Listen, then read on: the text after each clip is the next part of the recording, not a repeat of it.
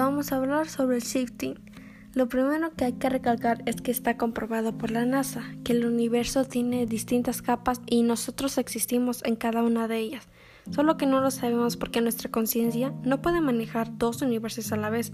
Entonces, cuando viajas a otra realidad, ya va a haber una versión tuya existiendo ahí. ¿Es posible viajar a otra realidad? Sí, es posible. La base para poder viajar es creer que va a pasar y estar siempre relajado. ¿Es magia negra o alguna especie de ritual satánico? No, para nada. Viajar a otra realidad no tiene nada de magia, incluso es algo que vivimos haciendo sin darnos cuenta. Por ejemplo, cuando vamos al mercado a comprar y nos decidimos entre llevar caramelos, chocolates o confles, convengamos que terminamos eligiendo el chocolate. Esa es una de las realidades que podríamos haber elegido pero hay otras realidades en las que elegimos llevarnos los caramelos o los confles. ¿Se entiende? Entonces vivimos cambiando las realidades constantemente sin darnos cuenta. Estas son las preguntas más básicas que mucha gente se hace, así que lo voy a contestar. ¿Viajar es peligroso? No.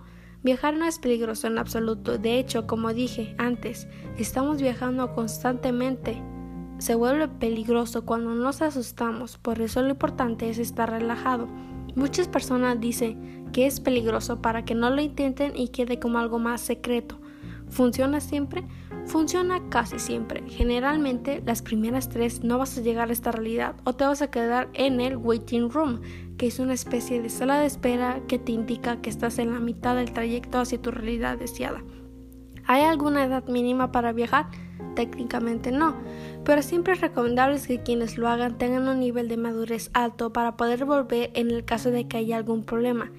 Yo recomiendo que si son menores de 13 años no lo hagan y primero se informen. Cuanto más se informen, más probabilidades hay que les salga bien. ¿Qué pasa si no vuelvo?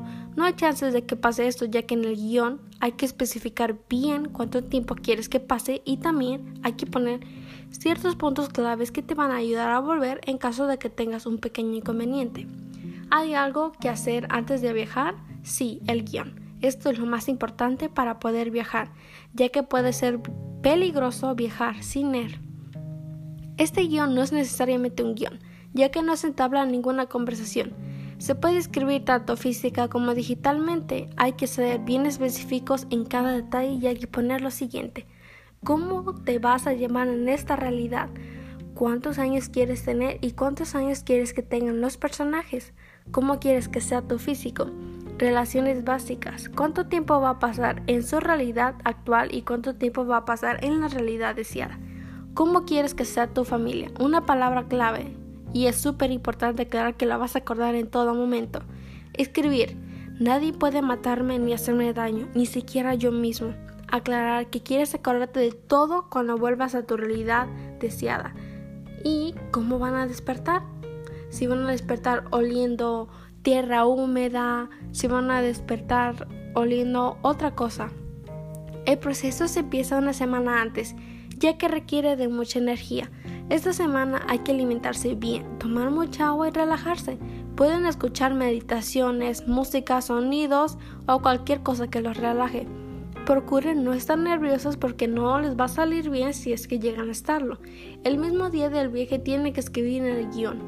Yo les recomiendo que el viaje lo hagan en la noche, así están dormidos y no pierden tiempo. El momento de viajar se tienen que acostar en su cama en forma de estrella y escuchar audios o sonidos del lugar donde quieren ir. También tienen que contar hasta 100, un número por segundo y cada 20 segundos 20 números. Imaginarse que ya están en su realidad deseada y seguir contando. Una vez que termine de contar, no tiene que pensar en nada, porque si no, no sirve. Es decir, se quedan acostados y no piensan en nada. Su mente está en blanco. Les pueden dar náuseas o dolor de cabeza, cosa que es normal, porque nuestro cuerpo no está acostumbrado a estos cambios intencionales. Cuando me doy cuenta que estoy llegando a mi realidad deseada, posiblemente sientas una vibración en el cuerpo, empiezas a escuchar voces y sientes olores distintos a los de tu habitación. No te asustes y no abras los ojos en ningún momento. Una vez que las luces se apaguen, lo más posible es que ya hayas llegado a tu realidad deseada, así que si tienes que esperar que te despierten y listo. Abres los ojos y estás en tu cuarto, lo que es posible que te pase las primeras veces. No te frustres, porque eso se quita más energías y hace más difícil el proceso.